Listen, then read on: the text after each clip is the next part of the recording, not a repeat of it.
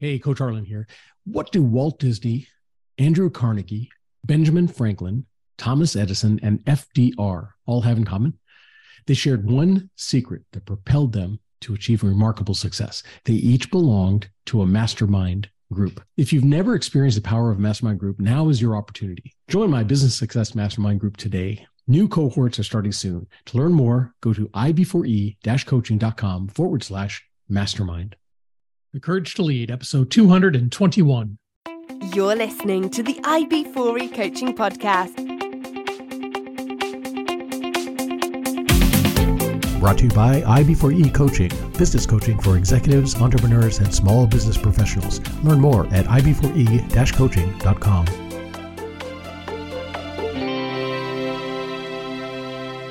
Hey, Coach Harlan here. Welcome back to the podcast. Hope you guys are having a phenomenal week. I'm having a great week, and I'm excited to introduce you to uh, my guest today from Atlanta, uh, Brian Will. Brian Will is a serial entrepreneur and an industry leading business and sales management consultant. During his career, Brian has created or co created seven very successful companies in four different industries. Those companies were worth over half a billion dollars at their peak. Currently, Brian owns a chain of restaurants in the Atlanta area, as well as real estate company, and he sits on the city council in Alpharetta, Georgia. Brian is also the author of the Wall Street Journal bestselling book, The Dropout Multi-Millionaire. Brian, welcome to the show.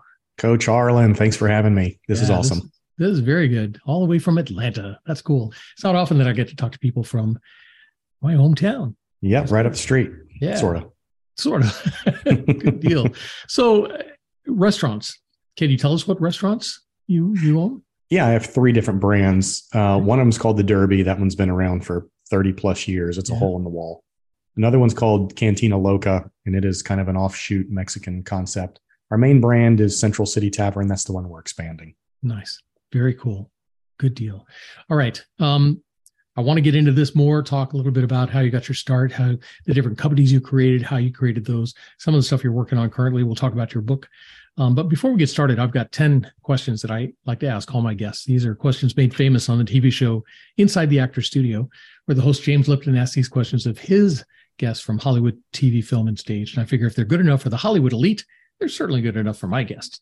Fire so, away. All right. If you're ready, here we go. Question number one What is your favorite word?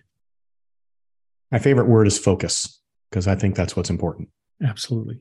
100%. All right. What is your least favorite word? Failure. I hate failure. we learn from failure, don't we? We do, but. All right. What turns you on? Building businesses. That's my hobby. Absolutely. And you've done well. All right. What turns you off? When those businesses fail. and some do. As good as you think you are, some do. Sure. Absolutely. All right. What sound or noise do you love? I have a place at the ocean. I love the sound of the ocean. Nice. What sound or noise do you hate? An alarm clock. I do not like the mornings. All right. What is your favorite curse word? I'm a military guy, so it's going to be the F bomb. Okay. All right. What profession other than your own would you like to attempt? Uh, if I had a chance to do it over again, I would have done been a litigation lawyer. I, nice. Arguing is the same thing as negotiating, and and I love doing that. Awesome. Very cool. All right. What profession would you not like to do? There are several, but I would not want to be a roofer in the summer in Georgia. Oh, absolutely. Brutal. absolutely. All right. Final question. If heaven exists, what would you like to hear God say when you arrive at the pearly gates? Well done. Well done. Yeah. Good job. You have done an awful lot of stuff, and I want to try to get into some of it if we can. Talk about how you got your start, uh, things you're working on currently, the businesses you had in the past, how you grew those. Um, we'll talk about your book, and at some point transition into courage and leadership. Okay. Sounds good. All right, listeners, we'll talk about all that and more right after this. So stick with us. Imagine having a trusted group of CEOs at your disposal. Imagine having your very own peer advisory team who could work you through the problems and questions in your business before you had to make those difficult decisions. Imagine you had a group of advisors that had your back and met for the sole purpose of making you successful in your business. What would you be able to accomplish then?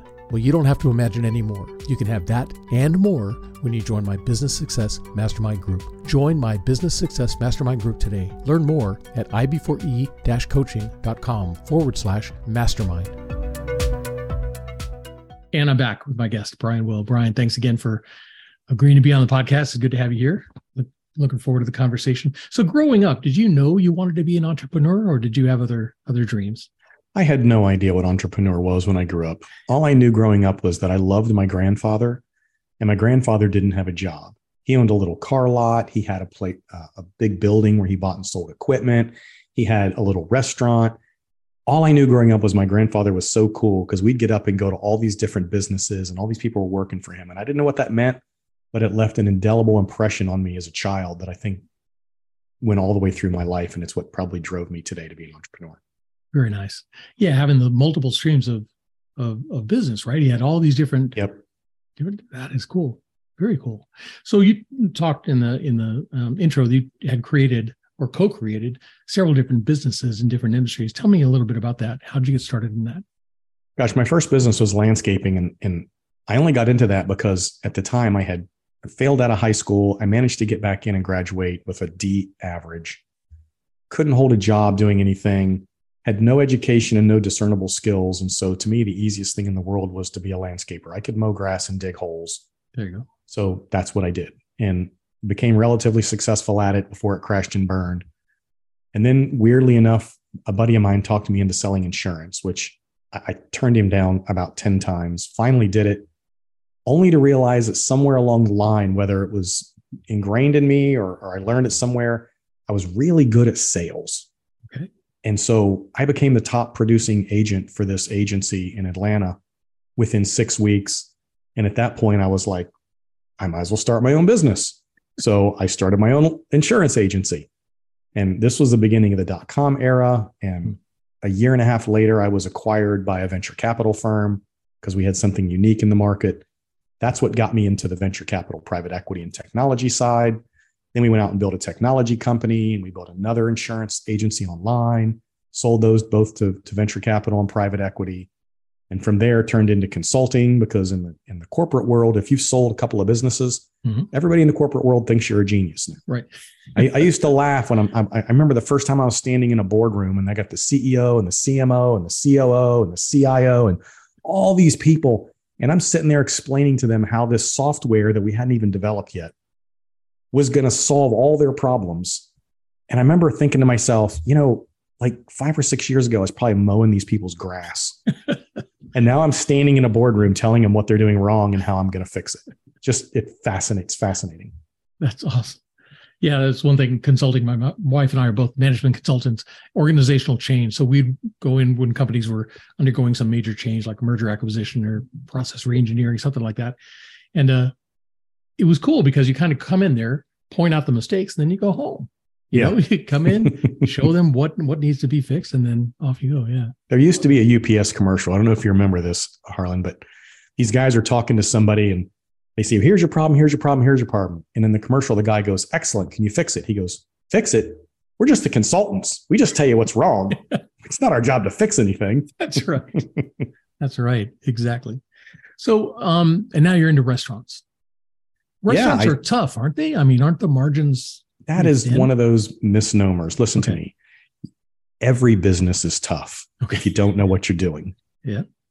80% of businesses fail. That's a fact. They don't say 80% of restaurants fail. They say 80% of businesses fail. Yeah. The fact is, if you're in business, you need to learn how the business operates. You need to learn the numbers. You need to learn the percentages. And if you do those things, you'll be successful in whatever business you're in, right? Most restaurant people, unfortunately, most restaurants get started by chefs. Chefs are not business people. And yeah. generally, that's why they fail. Yeah. They don't know their numbers. They don't know how to run a business. And so they struggle. Well, not knowing your numbers and, and the focus, like you talked about at the yes. beginning, that is absolutely the things you have to do. You have to know where you are and where you want to be to put a plan together on how to get there. Right. Yes. You always have to. And I, private pilot, I think you're a private pilot. Too, I am a private pilot. Yeah.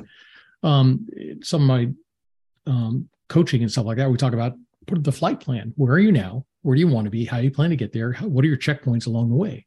Right. Because you always have these, if you look off the wing, you're supposed to see a, a water tower, right? So many minutes in your flight. If you don't see it off the left wing, then something's wrong. You're not on target for your goal. In fact, you Um, have a book about flying as it relates to business, as I as I Yeah. recall. Thank you for bringing that up. Yes.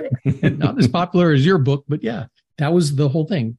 Flight planning, you know, how to how to know kind of where you are and where you want to be and how to get there. And the constant checking, right? Those little checkpoints to make sure you're on track. Yep. Um, so yeah, I always heard that restaurants low margin. Is that not true? again, it- it depends. Like I would tell you, my restaurants probably run a 15% margin. That's as Nice. good as any business out there. Absolutely. But we also understand the numbers, and that's the key.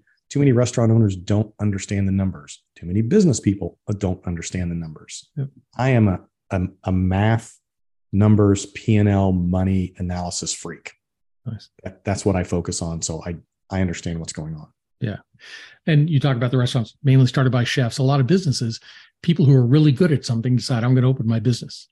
Yep. And Called the they're technically- specialist. Yeah, they're very good at what they do, but they don't know how to run the business, right? And that's that's the thing is trying to get them to understand. Take a step back. Let's get the foundation together and, and start building from there. I, I say this in my book. I say this all the time. Joe the plumber, his business won't fail because Joe doesn't know how to be a plumber. His business will fail because Joe doesn't know how to run a business. Yeah. That's the difference. And. Joe, if you don't know how to run a business, get somebody who does to help you. This is what coaching is for, mentoring is for, mastermind groups are for. Find somebody to help you run the business and you go do what you're good at and you'll be successful. Absolutely. And I know one of your blogs uh, that I was reading on your on your website, you talk about are you self-employed or are you a business owner? A lot of Yep. people create a business. Essentially, what they're doing is creating a job for themselves. Yep. Right. They haven't exactly gotten right. that that bigger picture where they can have people actually working for them. And in a lot of cases, that's okay if that's what you want. If, if that's what you want, then that's a good thing. You just need to understand that the challenges and the, the risks along with being self employed or creating your own job. And, and one of the examples, I'll give you a quick example. I'm building my last restaurant. We hired an MEP architect. He was out west. He's designing our restaurant. We're con- doing construction. And all of a sudden, tornadoes roll through the Midwest and destroyed his whole town and his house. Wow. Now, here I am. I need my MEPs drawn. That's mechanical, electrical, and plumbing. I need those drawn because my construction crews are standing around and he can't do it.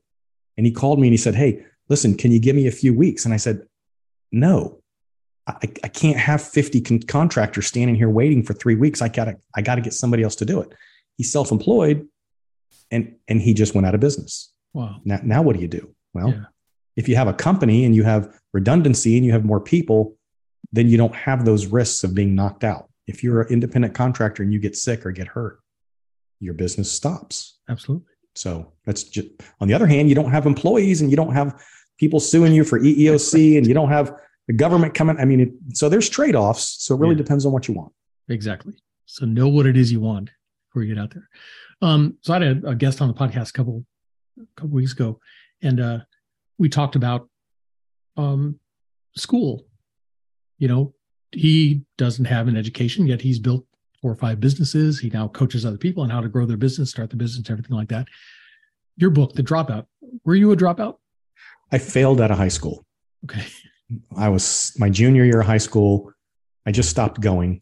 And so after the first semester, I had missed 42 of the first 90 days and I was late 24 more. Hmm. And they basically kicked me out. And so I ended up having to get back in and I graduated, but it was with a 1.2 GPA. That's about a Wow. little over a D. And then I went in the military. I tried to go to college. I couldn't do it. I'd never learned how to study. So I dropped out of college after that. So that's where the dropout portion came from. what a lot of people think, and I, I think the the schools kind of do us a disservice by teaching kids you must have a college education to be successful. Hundred percent no. You know how many college educated people work for me right now? I have 150 employees. I bet half of them have a college degree. Yeah. It's not about the degree. It's about who you are and your ability to learn. Right.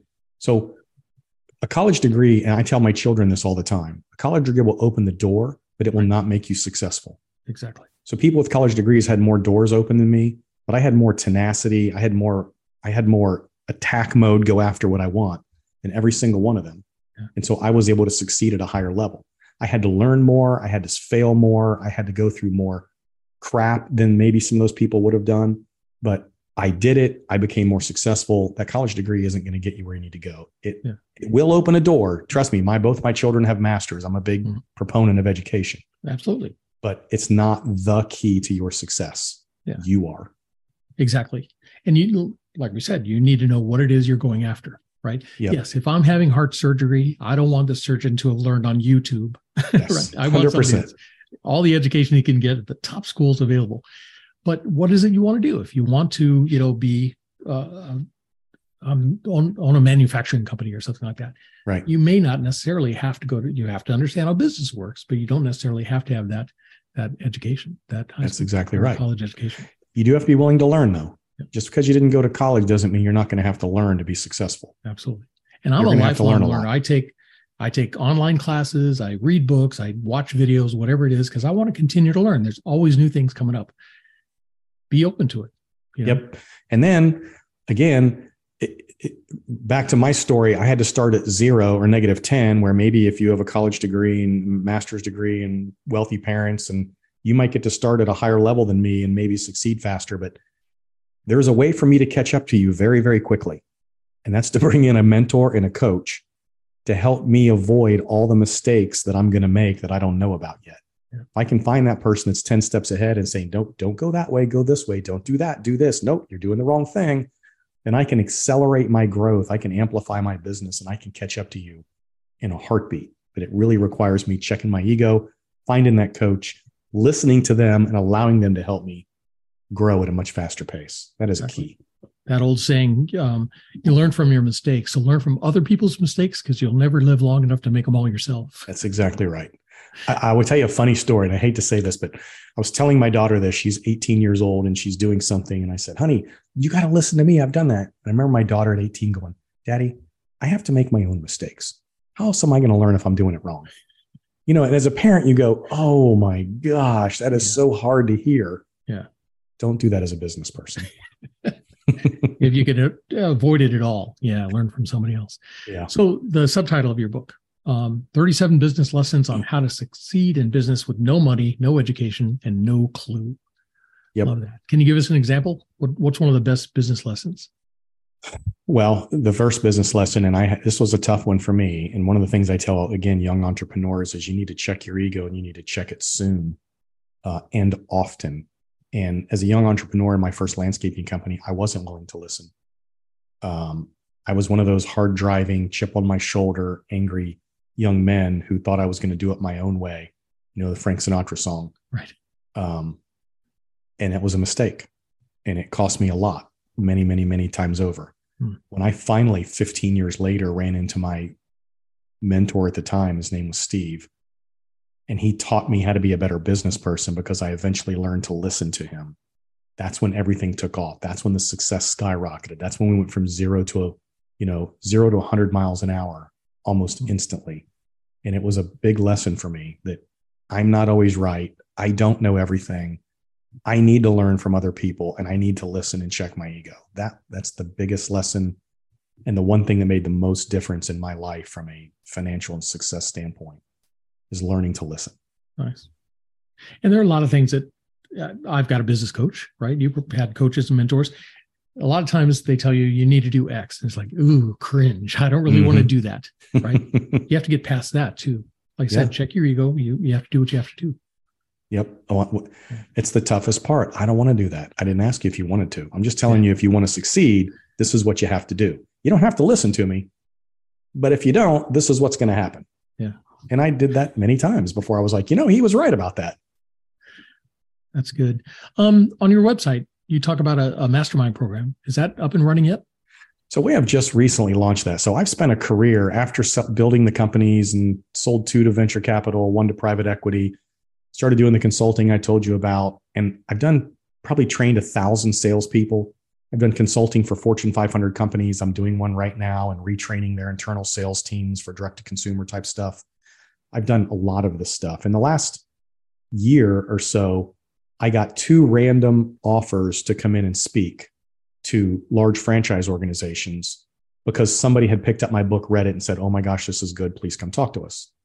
And I was like, Oh, that's interesting. And then I got some offers to be on podcasts. And I was like, this is really fun. I really, really enjoy working with entrepreneurs. I call it startup to 10 million in revenue, right? So I really wanted to take those experiences last year and developing it into kind of what you're doing right now, Coach Arlen. So I want to build what you've already got. Um, and so I started putting the websites together. We have the mastermind organization that we're launching called Force Multiplier. And we're looking for five to 10 people that want to work with us and, you know, like mind, collaborative thinking. Let me teach you some of the stuff I already know. Let me help you avoid the pitfalls. So this is launching literally in the next probably 60 days. We're doing website development and building tech stacks. I don't even know what that is. I got to be honest with you, but it's a buzzword. Um, so yeah, it's it's about to kick off, and I want to bring all that corporate experience down to the individual level, right? Because I think there's a lot that we can do for some of these entrepreneurs out there. Nice. Yeah, and a mastermind is a great great way to do that where you're you're all working together for a common purpose right that's really the the point yep. behind it you're all there to support each other help each other grow um, if if you're working on something, maybe I've had experience that I could yeah. share what happened. I literally worked. This tech stack thing. I say don't. I literally went online and said I need a tech stack, and I had like five people jump in and go, "This is what you need." I went back. I said somebody needs to help me build a website. I had five people jump in and go, "I can do that." One of them is right here in Atlanta, so I'm going to work with him. Right. I jumped in. I said, "Have you ever had this problem?" Five people jumped in. Right, so it's utilizing other people's experiences yep. to accelerate your business. And without that mastermind, what would I be doing? Exactly. I don't know. I'd be watching YouTube looking for videos, I guess. So masterminds are awesome. Exactly. Very cool. Good stuff.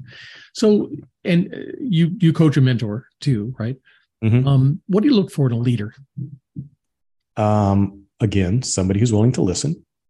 And in my case, so and I say startups to 10 million. I, I want to more define that to well-funded startups to 10 million. Okay. There are some people, and I'm sure you've run across them that you meet them right away and it's not going to work. Yeah.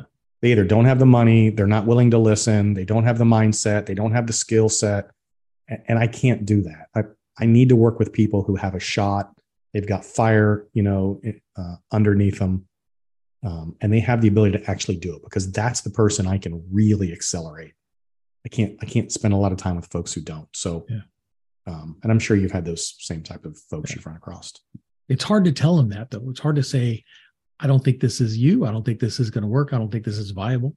It's hard to tell them that because they've invested internally, you mm-hmm. know, so much into it. I, I, I, tell this story. Literally happened to me. A guy up in Gainesville, you're here in Atlanta, mm-hmm. calls me and he says, "I have this burrito shop. We've won all kinds of awards. I'm going to build the next Chipotle. Will you come meet with me?" I said, "Sure. Read my book first because I don't want to duplicate stuff that you can already read. I'll see you in two weeks. In two weeks, he comes, we sit down. I said, How you doing? He goes, Honest to God, almost didn't show up. I read your book. I know you're going to ask me for my numbers, and I don't have them. I said, What do you mean you don't have numbers? Did you make any money? He goes, I don't know. I said, Listen to me. there, there is literally nothing I can tell you right now. There's no help I can give you because you have no idea what you're doing, like clueless. And you're not going to build the next Chipotle if you don't even have a P&L. Yeah. So go home, put 24 months worth of P&Ls together, then call me back and we have something to talk about. Otherwise, I mean, we're, we're wasting our time here. Yeah. I never saw that guy again. Exactly. Yeah. I had one client a few years back. I asked him, How did you do last year? He goes, Oh, we did really good. I go, Great. What was your revenue? We did really, really good. okay. What was your profit margin? Oh, we did really good. I go, You have no idea where you are, do you? He goes, Not a clue. No idea.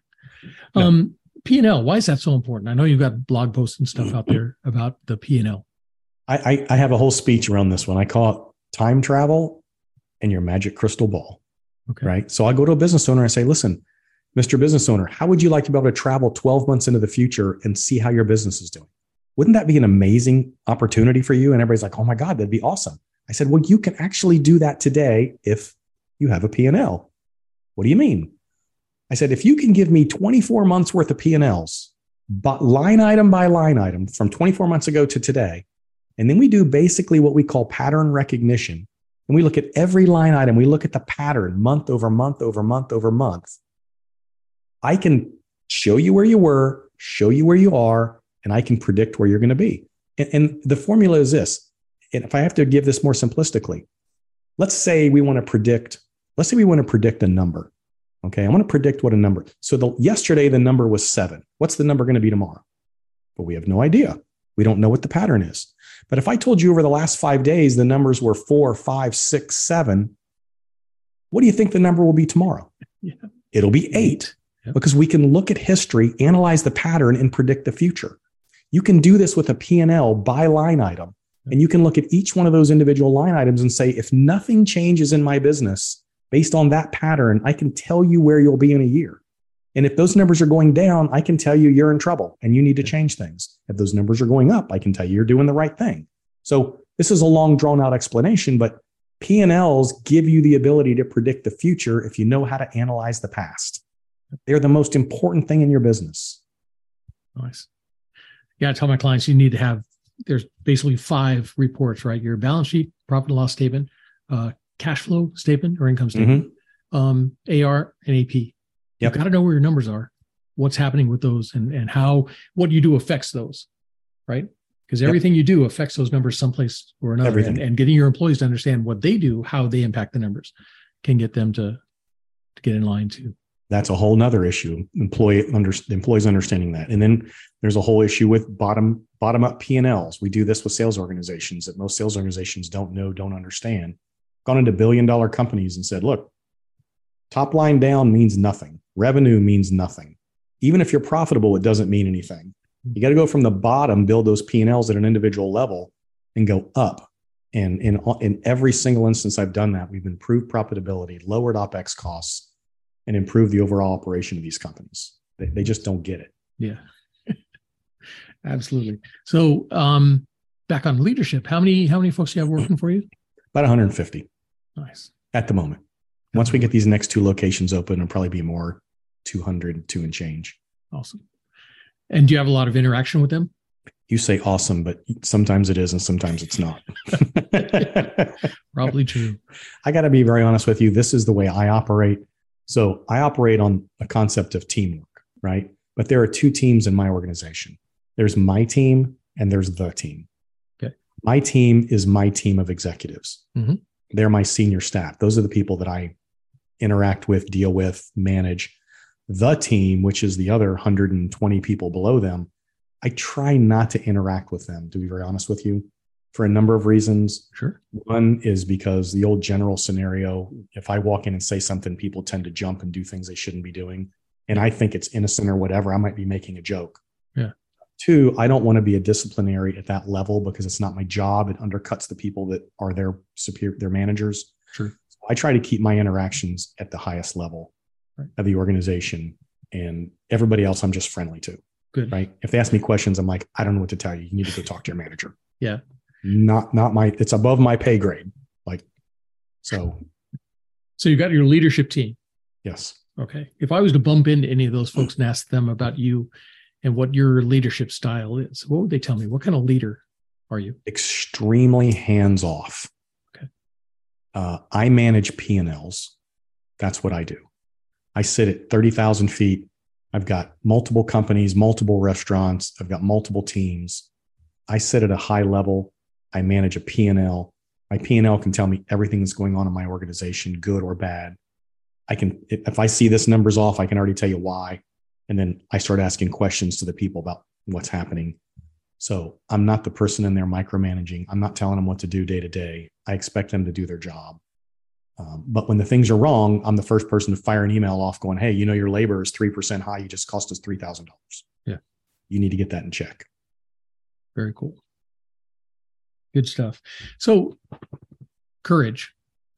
We talk on the program about courage. Where did you find the courage to start your own business? Where did you find the courage to overcome the setbacks, um, failures, divorce, bankruptcy, illnesses, things like that? Where did you get your courage? Where did that come from? My, I'm, I'm- this answer might be different than pretty much anything you've heard before, but because of my background, and I told you before, failing out of high school, no discernible job skills, no, I, I, I didn't have any other choice. I started a business because I had no other choice. I failed and moved on to the next business because I had no other choice. It's not like when you're married and you've got a three year old and your business fails, you're just going to be like, okay, well, whatever. Doesn't, you know, I'll, it's not like I could go get a job in engineering. I had to move on. I had to move forward. I had to take care of my family. I had to to fix this. I had to produce. And then there's the internal drive, right? I also have to succeed. I can't be a failure. So courage it's because I had to. That that's really what it is. And then at some level, when you become successful, you have to understand that now you have people like today that rely on you. Those people rely on you, and you have to do your job and you have to produce because there are lives and family and children's and mortgages and car payments and you know health issues and all kinds of stuff that that people are relying on you. So you do it because you have to, and and that's you know that's the probably the best answer I can give you. Is I just no, have to do it. Absolutely. Um, and there's different types of courage we talk about. Um, leaders have to tap into different types of courage, right? There's intellectual courage, the courage to set aside your long held beliefs and the knowledge you currently have to make room for brand new knowledge, even if it's coming from one of your subordinates, right? Mm-hmm. Um, empathetic courage, um, mm-hmm. to be able to set aside your emotions, make room for somebody else. Uh, social courage, saying what needs to be said when it needs to be said, even if it's unpopular.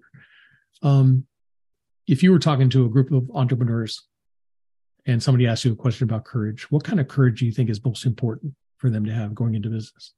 I think the courage to, I'm going to be redundant, the courage to check your ego. Yeah. Right. And be willing to learn and become a better person so that you can be a better leader for the organization. And I'll give you an example. And you just said this a second ago, and it struck me when you said it. This was a while back, and we had launched a new venture and uh, when I get into a new venture, I tend to go again from zero to 100 miles an hour.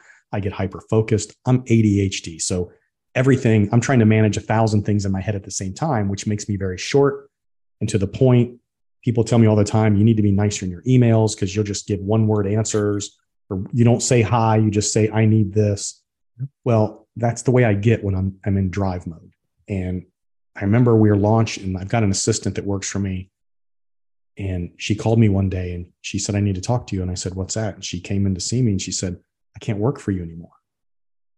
And mind you, this is the person that takes care of everything for me. Like, I can't survive without her. Like, she knows all my passwords, my social security number, my credit card numbers. She, she'd be like my, my work wife, right? And I'm suddenly terrified because if she left, I don't know what I would do. And I said, What is wrong? And she said, You're mean. She goes, It's probably why you're successful, but you're so short and you're direct and you expect me to know things I don't know and you're expecting me to do things I don't know how to do. And when I tell you I don't know how to do it, you get mad at me.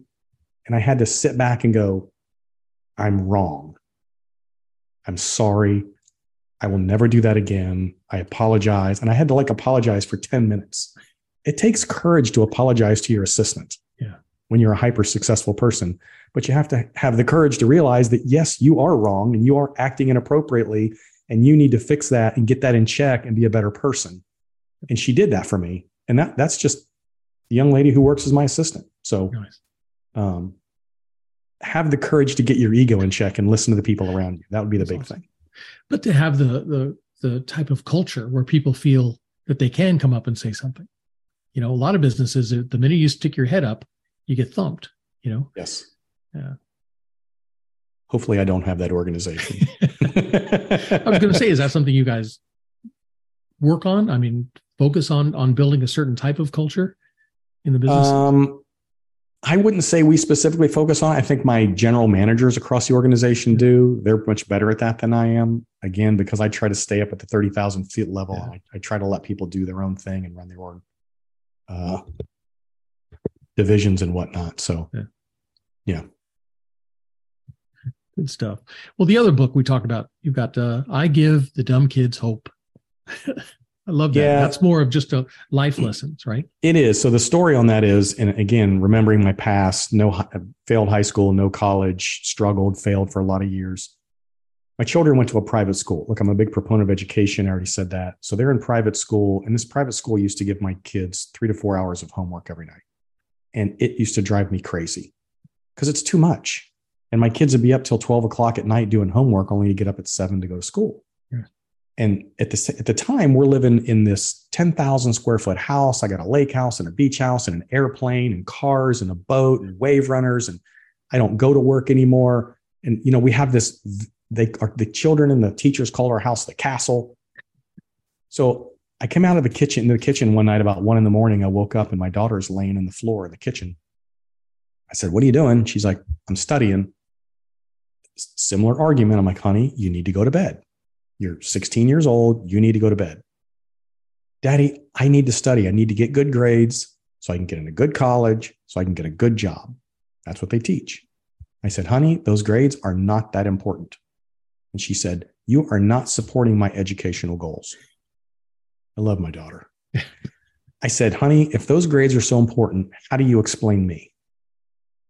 And she sat up and she says, You know what, Daddy? We actually had a conversation about you in school the other day. I said, You did? She goes, I, I don't remember what class it was. She goes, Yeah, we were discussing you. I said, Well, what were you discussing? She said, We decided you give the dumb kids hope. And I was just like, That's the title of my book. And I get a lot of flack for that title, by the way, because people think I'm talking about other kids, and I'm not. Right. I'm talking about myself. And the fact that it doesn't matter what you've done in your past, you can still overcome and succeed at any level you want to succeed. So that's kind of the genesis of that title. That is awesome. So 57 life lessons. Any one of them stick out to you? Uh, a lot of stuff in there is about life. And, and one of the things I talk about, one of my favorite ones in there is about your children. And it goes back to a comment I made earlier uh, about my daughter. And she said, you know, I need to make my own mistakes. Otherwise, how am I going to learn? And one of my life lessons is sometimes as a parent, you have to be, you have to step back from your children and you need to allow them to fail. You need to be far enough back that they think they're failing on their own but close enough to catch them when they fall yeah. so they don't get hurt. And if you can learn to do that, then you've got a good balance between allowing them to learn as a human being, not letting them get too hurt, but maybe a little hurt, and they'll be better off moving forward. That's one of my favorite lessons in there. Awesome. Good stuff. So what's next for you? You've, I mean, you've accomplished so much already. You know, I, I've, I, in my book, I talk about being a business owner versus self-employed, right? And I've been a business owner my whole life. I build intrinsic value in companies and then I sell them. That's what I do. The restaurant chain I have right now will be sold probably in two to three years. I, I either want to franchise it or sell it. Either way, I'm going to get bought out of the majority of the company because yeah. I'm a builder and I'm not a manager. But I got to tell you, after 30 years of, of having thousands of employees, I'm kind of kind of getting tired of it. And I think I want to go back to being self-employed. Yeah. I, I don't need to sell another company. And so this is the genesis of the force multiplier mastermind, the speaking stuff I've started to do, the coaching I'm doing.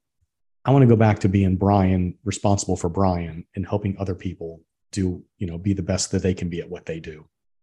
Um, so that's my future. I think it's it's settling down a little bit and working with with entrepreneurs. Good stuff. Good stuff. All right. So if people want to get in touch with you, they want to learn more about you, they want to get copies of your books, where can they do that? What's your website?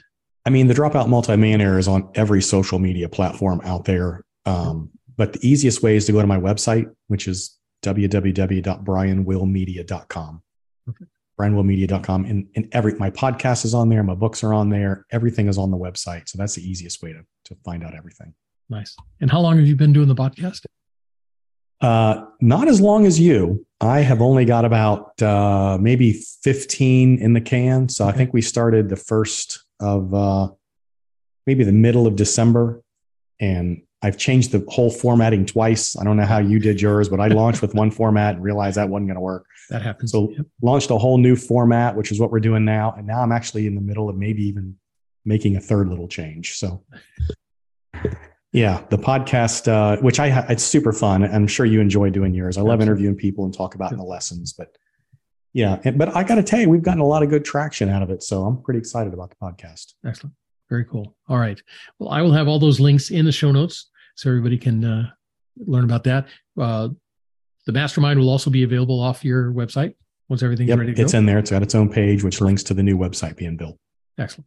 Very good. All right. I'll have all that out there. Brian, thank you so much again for taking time out to talk to us. Really appreciate it. One day, Coach Charlie, when I grow up, I want to be like you. Oh, well. you have a few years to get to where um, yeah. Um, but no, definitely. And when I'm back in Atlanta, I'll look you up. Maybe we can go out and have a coffee or beer or something like that. We'll do it. I'd love that. I appreciate you having me today. Absolutely. All right, listeners, hope you guys were taking notes. A lot of good information here. Definitely check out the website, brianwillmedia.com. Look for his books, look for the podcast look for the mastermind group and uh, share this episode with your family, friends, and colleagues, and leave us a, a review because that helps too. All All right, that's it for me. Coach Harlan saying so long for now.